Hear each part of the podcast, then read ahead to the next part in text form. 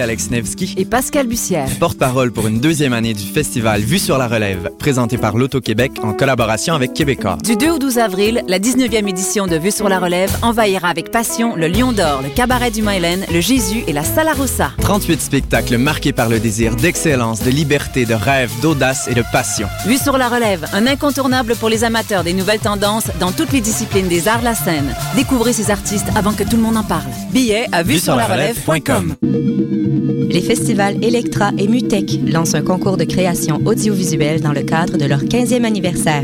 Vous avez moins de 30 ans et souhaitez participer? Vous avez jusqu'au 11 mai pour composer une œuvre audiovisuelle originale de 3 minutes inspirée du thème The Crystal Interface. Nos partenaires Moog Audio, Make Noise, Ableton, Modulate et MadMapper récompenseront les gagnants.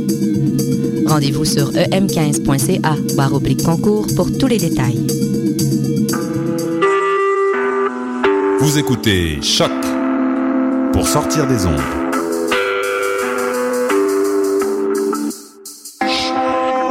Podcast, musique, découverte.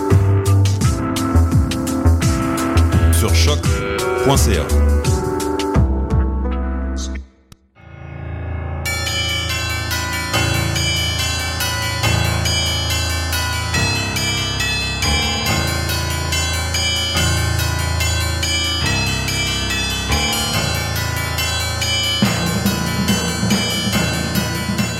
Bonsoir, vous êtes bien sur Choc, c'est le tome 10 de Mission Encre Noire, chapitre 145, on est bien le mardi 8 avril 2014. Bonsoir à toutes, bonsoir à tous.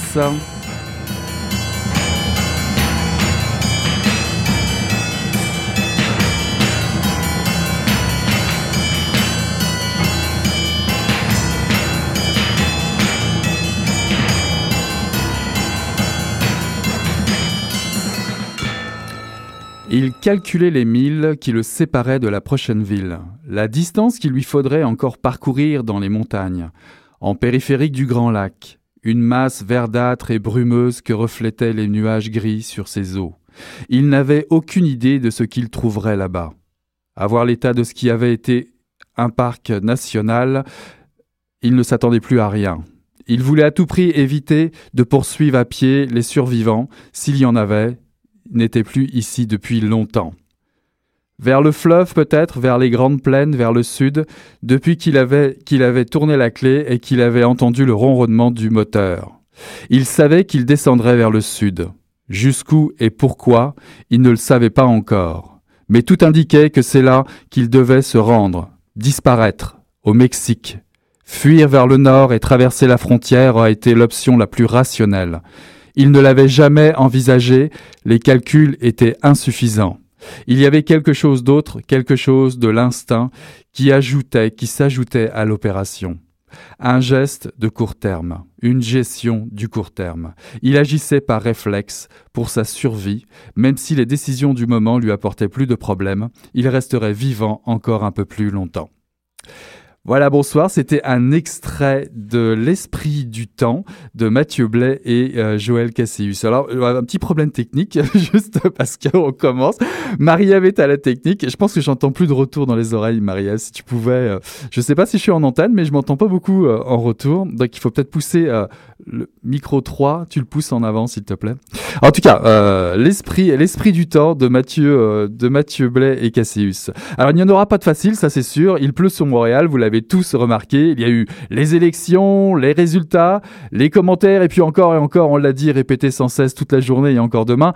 À quoi bon en rajouter? Je me suis dit, pour aujourd'hui, autant reprendre le fil là où nous l'avions laissé, avec les excellentes missions de la semaine dernière, celle qui nous faisait découvrir la qualité des auteurs de polar québécois et l'autre qui nous ramenait vers la prise de parole féministe au Québec à travers les publications des éditions Remue Ménage. Et puisque le ton est à l'amertume, je vous invite ce soir à suivre la trace de deux romans au regard bien senti sur la destination que prend notre monde.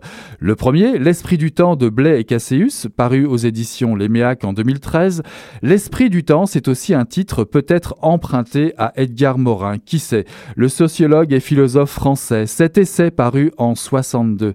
Ce qui m'a fait penser qu'Edgar Morin déclare entre autres vouloir prendre conscience aux hommes de la communauté de destin terrestre, notamment en adoptant une politique de civilisation où l'homme serait au centre de la politique pour promouvoir le bien vivre et le lieu de bien-être.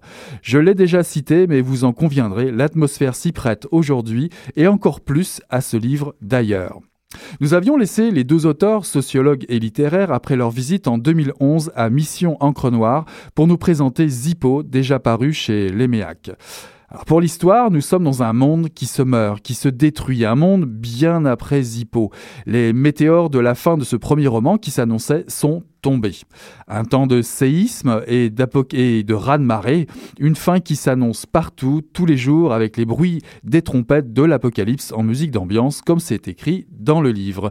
Le Mexicain John Wemack a été jeté en prison à cause de ses activités politiques. D'un pas titubant, il franchit les limites du bagne où il a été enfermé, celui-ci ayant été détruit. Il avance et le monde n'est que détonation. L'écorce terrestre craque. Les météores tombés sur la tête, sur la terre, pardon, ont fait beaucoup de dégâts. Les survivants sont des prédateurs qui ont recouvré le goût du sang. De nouvelles haines accompagnent les règles de survie. On y croise des hommes mystiques, des croyants, des délirants, des violents, bref, la folie et la peur règnent sur le genre humain. En compagnie d'une amérindienne portée sur la bouteille, d'un ex-militaire prodige du couteau qui perd régulièrement la map, Wemac tente de rallier le sud du continent américain, le Mexique sans doute, et tout d'abord approcher la frontière, le fameux mur, aux États-Unis. Cette ligne méprisée par les amoureux de liberté, cette ligne qui sépare Wemac de ce nouveau pays formé par certains territoires mexicains annexés après la guerre du Mexique, le fameux Aztlan. Aztlan Un mythe Une légende? On ne sait pas encore. On l'apprendra au fur et à mesure de la lecture. Ils se dirigent, ces trois personnages, tous les trois, pour des raisons diverses, vers ce sud, à mesure de la lecture, à travers la folie du monde, une quête qui leur fera quitter un monde qui n'existe plus et se lancer vers une odyssée qui demandera un sacrifice. Je n'arriverai sans doute pas à vous faire sourire avec cette lecture. J'ai apprécié le rythme de, cette lecture de 400, de 400 pages. Comme je le citais euh, chez Edgar Morin plus haut, nous sommes bien dans un récit du destin terrestre, destin qui pose la question de l'extinction pure et simple de l'humanité.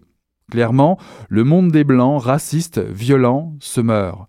La propre la qualité, et la qualité des auteurs ici, c'est de ramener l'humain à ce qu'il est et vit à travers sa folie, ses propres contradictions, le tout dans un paysage parfois hostile, difficile, impénétrable, par-dessus tout porté par un style flamboyant et habité par la poésie de Mathieu Blais et l'écriture nerveuse de Cassius. J'ai trouvé que c'était vraiment un savant cocktail pour un livre qui reste en tête, un livre genre slam ravageur. Ce livre, est construit comme une aventure vers, euh, vers un sud, vers le sud mythique, une transhumance, et comme l'indique, comme l'indique le mot, finalement, sur leur chemin, ils vont croiser toutes sortes d'humains, toutes sortes de personnages, avec leur violence, leur singularité et leur mystique, leurs questions, euh, je dirais.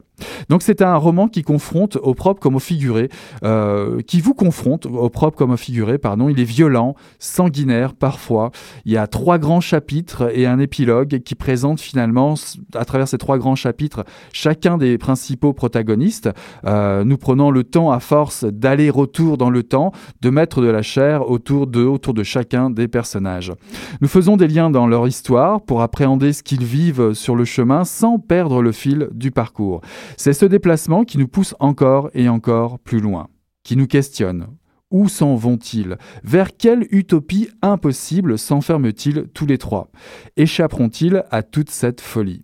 La route pour fuir et pour conduire vers l'inconnu, mais fuir Quoi Fuir quoi Fuir sa propre peur Ce passé si lourd à porter pour chacun des personnages et pour arriver enfin à être en paix avec leur âme, que faut-il sacrifier de soi et que faut-il sacrifier surtout des autres? Ce sont des questions que soulève ce parcours vers le sud, une longue marche de sacrifiés, peut-être les derniers de l'espèce humaine, qui sait? Des vanupiers d'humains en quête de bonheur terrestre, en quête du bonheur terrestre, le trouveront-ils, ce fameux bonheur? Comme dans Zippo, leur, leur premier il y a un aspect militant dans un récit futuriste, des slogans et des, références parsèment la lecture. Bah, j'avoue que cela peut agacer et rendre la lecture un tantinet artificiel. On y retrouve des références à Thoreau, McCarthy, euh, qui ne sont jamais bien loin, voire à Stephen King pour la dose de mystère. Donc moi j'ai trouvé que c'était un livre ambitieux, diront certains. Il n'empêche que j'ai embarqué dans cette odyssée, parfois un peu ésotérique, certes, mais en même temps, j'ai pris plaisir à retrouver ce jeu à quatre mains, disons-le, ce mélange militant et engagé, dans une histoire qui pourrait bien poser, je le crains, les bonnes questions de la survie d'une civilisation et aussi de sa culture, sous quelle forme transmettre cette culture qui finalement, au départ, est plutôt une héritière de la violence et de l'échec. Voilà, c'était une découverte, c'est L'Esprit du Temps aux éditions euh, Léméac, paru en 2013. Voilà, je vous propose une pause musicale. On va écouter euh, les Liars dans leur dernier album Mess. Euh, la tune s'appelle Vox Tune Dead.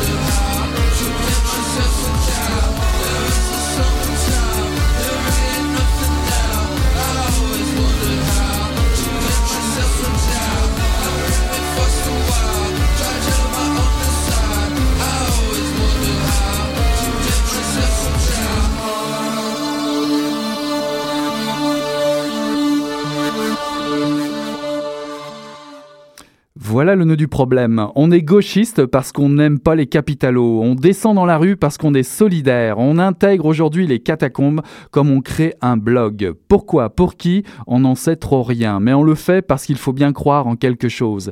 Quitte à, à ce que ce soit n'importe quoi.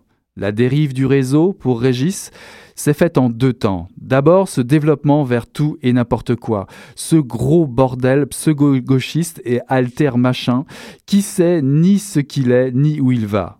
Trop flou, trop monolithique, trop visible. Ensuite, le durcissement dû à la répression de l'État a transformé ce nid à marginaux en scène de théâtre maudit, renfermé sur lui-même. Des gens aux aguets, méfiants, de plus en plus craintifs, de plus en plus agressifs. Des cellules qui passent leur temps à se regarder le nombril et à lorgner celui des voisins. Des groupes prêts à se dissoudre à la moindre alerte, à se fondre dans le maelstrom de l'ordre établi dès que pointe un képi à moins de 100 mètres. Les mecs se disent révolutionnaires, pirates, et n'osent pas télécharger un MP3 sans transpirer du trou de balle. La solution dans tout ça? S'est demandé Régis. Redevenir cohérent avec ses choix de départ, recommencer ailleurs, mais avec qui? Avec quoi? Reprendre les mêmes et retenter le coup? Pourquoi pas les mêmes? Moins quelques-uns, avec quelques autres, en, en tenant compte de l'expérience, des risques maintenant connus, ça pourrait marcher. Mhm. Faut voir. Alors ça, c'était un extrait euh, du livre de euh, Michael, Michael, Michael, j'appelle tout le temps Michael, Michael Ramseyer, Les particules réfractaires Catacombes. C'est son dernier roman paru euh, en 2014 aux éditions Coup de tête. C'est le numéro 64. Je dis ça parce que je viens de, je m'apercevoir qu'il y a des petits numéros sur la tranche. Donc ça, c'est le livre 64, comme quoi euh, hein, je, remarque pas tout. Et euh, ce livre de Ram ah bah ça, ça a fait pas mal de débats, je dirais, non seulement à Mission Encre Noire avec les gens avec qui j'en avais un petit peu discuté, mais c'est quand même quelque chose parce que faut, faut dire, ouais, bah, ce ce, je dirais ce, roman est un grognement.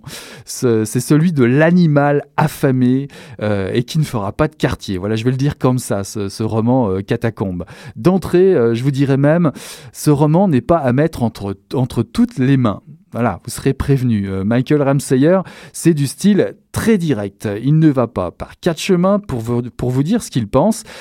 Et dans ce, dans ce livre, il a quelque chose à te dire. Oui, oui, à te dire à toi, là, toi, là, parce que c'est à toi que je cause ce soir, là, c'est à toi que je pense. Voilà comment ça se passe, du style direct comme ça. Ce livre fait partie d'un triptyque qui se complétera avec euh, Hooligans et Marge. Cette euh, trilogie dépeint une contre-société se développant en marge d'un système qu'elle rejette. Ça, c'est en quatrième de couverture du livre. Alors moi, dans un, j'ai trouvé dans, un, dans ce roman noir, très noir, euh, où un personnage qui s'appelle Slava vous accueille, bah, il vous accueille par un massacre. Oui, oui, un massacre. Et en plus, ce massacre, il est justifié dans les premières pages, parce que finalement, euh, Brigitte, bah, Brigitte, elle, elle mérite d'être massacrée. Et puis, chez les Ruskov, on aime le travail bien fait. Alors même si Ramsayer vous donne un signal du ton à venir avec une citation de Louis-Ferdinand Céline dès le début du bouquin, et l'habituelle liste de tunes à écouter au cours de votre lecture, ben, je vous préviens tout de suite, oubliez Miles Davis, vous êtes chez David Lynch. C'est assez clair, David Lynch? Donc ça commence par un sacré massacre, croyez-moi. Je crois même que certains ou certaines ont laissé tomber le livre. Alors pour en arriver là, effectivement, il faut suivre cette histoire, bien sûr. Slava, donc Slava, le personnage, fait partie euh, des tribus de l'Est. Il forme avec les clans celtes, les hooligans et le réseau des catacombes une organisation qui veut échapper complètement aux règles établies.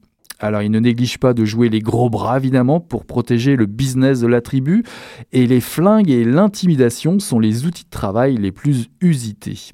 Évidemment, Slava, bah Slava, il aime les belles femmes, les belles femmes pas compliquées et surtout, surtout, disponibles aussi souvent que lui. Puis il aime bien aussi la boisson, pas n'importe laquelle, plutôt du fort. Jusque-là, on va dire, euh, rien de bien méchant finalement. Si ce n'est la rencontre improbable de Sylvana, mignonne forcément, toxico, dans la dope jusqu'aux yeux, et qui risque de perdre la garde de sa petite fille.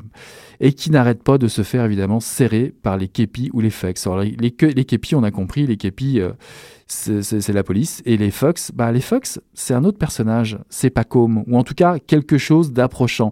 Un assistant social euh, dévoué, qui va, à travers le destin tragique de cette jeune femme, croiser le chemin de Slava, de Siouban, qui fait elle partie euh, du clan des hooligans, une très belle femme au style gothique du clan O'Flynn, et nous faire découvrir le monde des réseaux catacombes, le fameux réseau terroriste. Alors je vois là, il y a Marie-Ève qui a. Les antennes de Marie-Ève sont, sont sorties tout de suite, n'est-ce pas? donc voilà, il y a les deux, récits en fait, deux récits qui se déroulent ici. Celui qui nous conte l'histoire de Sylvana et celui qui nous guide vers les fameux réseaux. Euh, d'un côté, Ram Sayer nous décrit l'absurde d'un fait divers sordide, amplifié par les erreurs en cascade des services administratifs, des flics aux assistants sociaux. Euh, tout ce petit monde incapable de gérer la détresse humaine. Et en parallèle, une autre histoire, il nous donne un exemple, un exemple de zone autonome les fameux TAS d'Akim euh, il nous donne vraiment un, exemple pratico-pratique dans, euh, dans ce livre. Alors, c'est quoi les, les, TAS pour ceux qui auraient loupé un épisode de Mission Encre Noire? Euh, On va dire que c'est un réseau de cellules qu'un certain Régis, on va dire un anarchiste dans l'âme, un anarchiste depuis toujours, c'est un réseau, une, un réseau cellule qui depuis toujours il tente de mettre en place. Alors, il s'agit pour mettre en place ces cellules, il s'agit d'exister provisoirement en dehors et pour mieux échapper au système. Euh, la TAS se dissout finalement dès qu'elle est répertoriée quelque part, dès que le système essaye de la récupérer. C'est une sorte d'insurrection basée sur la disparition. Alors Ramseyer tricote serré son histoire, comme d'habitude. C'est des gros livres, là encore, un gros livre de 400 pages, mais euh, ça se lit bien. Il questionne la difficulté de raconter un, un, phénomène, finalement une utopie, la TAS, euh, en donnant un exemple concret. Euh, il est difficile parfois, j'ai trouvé quand même, de, suivre les deux histoires et puis de, faire, de faire des liens, euh, notamment les, chapitres consacrés à la TAS, à la zone temporaire, vient un peu casser le rythme du, du récit, j'ai trouvé. Il n'empêche que pour ceux et celles qui, comme moi, aiment la puissance de narration et de création de Ramsayer, ben, je vous le garantis, vous allez être de servi. Il y a beaucoup d'humour noir, la langue est décomplexée, l'écrivain ne fait pas de sentiments, le machisme est rampant, il y a ce qu'il faut de provocation pour faire le tri chez ses propres lecteurs. Évidemment, le, monde est une vacherie, alors euh, à vous de dormir dessus si ça vous chante, mais Ramsayer dit non, moi je ne dors pas dessus. C'est ce qu'il semble nous dire. Et puis, euh, pour finir, je dirais que la référence aux particules réfractaires est intéressante sur la couverture. Moi, j'ai trouvé que c'était un clin d'œil euh, bah, aux fameuses élémentaires. Les particules, vous me suivez? Non, vous ne suivez pas? Bah non, vous ne suivez pas Bah Slava, vous aurez déjà tordu le cou, écrasé le nez contre la vitre pour cet affront, histoire de vous apprendre à suivre un peu. Voilà, je vous ai donné un peu le temps du livre. Ces constituants fondamentaux, ces particules élémentaires, les particules élémentaires de l'univers réfractaire euh, de Ramsayer, ce sont ces particules qui refusent d'obéir. Vous les trouverez à leur place dans ce livre aussi lourd qu'une brique, celle qui brise les tabous évidemment habituels de l'ordre établi, parfois encore plus crasseux qu'ils n'apparaissent en réalité. Voilà, donc c'était Catacombe, le quatrième roman de Michael Ramsayer. Michael, finalement, je vais réussir à le dire, Michael Ramsayer, paru chez Coup de tête après Noir Linceul, Nigrida et Ochi Chornia. On va écouter un dernier extrait euh, musical. Euh, je vous propose d'écouter Sonic Avenue automatique.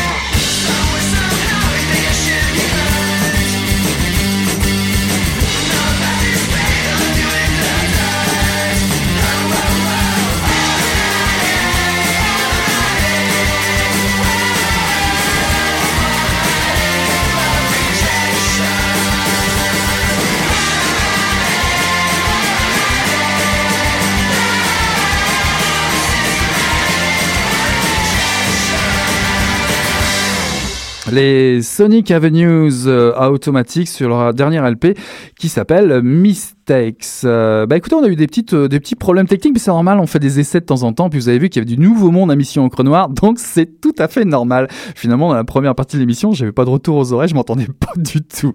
Donc je m'excuse auprès des auteurs, mais j'espère que ça passait bien à l'antenne. On verra, ça fait partie des improvisations qu'on peut faire de temps à autre. Dans la, nouvelle équipe, parce que finalement, j'ai pas pris beaucoup de temps pour vous présenter un peu tout mon petit monde, bah, j'étais vraiment ravi de l'émission de la semaine dernière. Vous pouvez réécouter l'émission qui, qui faisait pas partie en fait de euh, la nouvelle rubrique la, brique ou le livre euh, de, Marie-Ève qui va être présenté assez régulièrement. On aura plein de nouveautés, des, chroniques engagées, des essais, etc.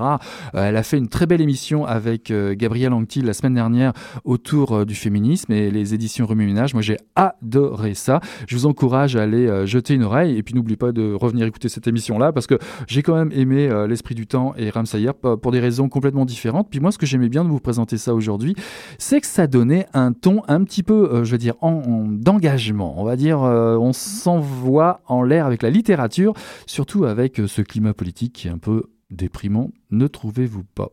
Donc, je voulais aussi vous préciser, en parlant de, de Marie-Ève et de sa nouvelle rubrique, la brique ou le livre, c'est que dans les prochaines émissions à venir, prochainement, peut-être pas semaine prochaine ou la semaine suivante, on va voir, euh, parce que cette émission-là était prévue euh, aujourd'hui, c'était une émission spéciale avec Alain Deneau, mais nous allons retrouver Alain Deneau rapidement et vous présenter euh, son livre sur les paradis fiscaux. Ça, c'est à venir d'ici quelques temps. Et puis, évidemment, Morgane ne tardera pas à venir nous présenter deux nouveaux polars d'ici la fin du mois.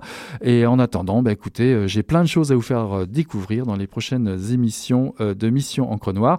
Tout cas, pour le tome 10, le chapitre 145 de ce soir, euh, ben, c'est fini. On va tourner la page. Je remercie Marie-Ève à la technique. Et puis, euh, ben, on se revoit la semaine prochaine. Salut, bye.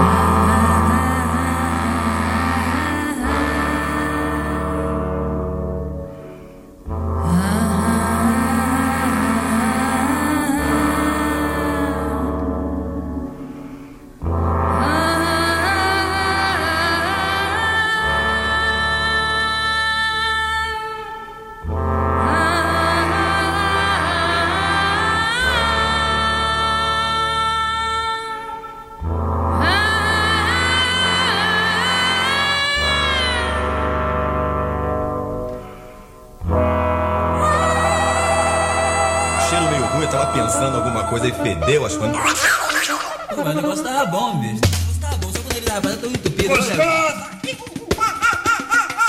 Quem diria, hein? Greta Garbo acabou de irajar, hein? É, mas eu tava falando pra você, né? Depois que eu passei a me sentir, aí o negócio ficou diferente. Jorjão, vai, garoto! Fala a verdade. Isso na bola. Não. Poderia cerveja que não serve. Ô, Ciro, tira a mão do meu bolso. Agora um arame, um arame ia pegar dentro, ia pegar um gordurão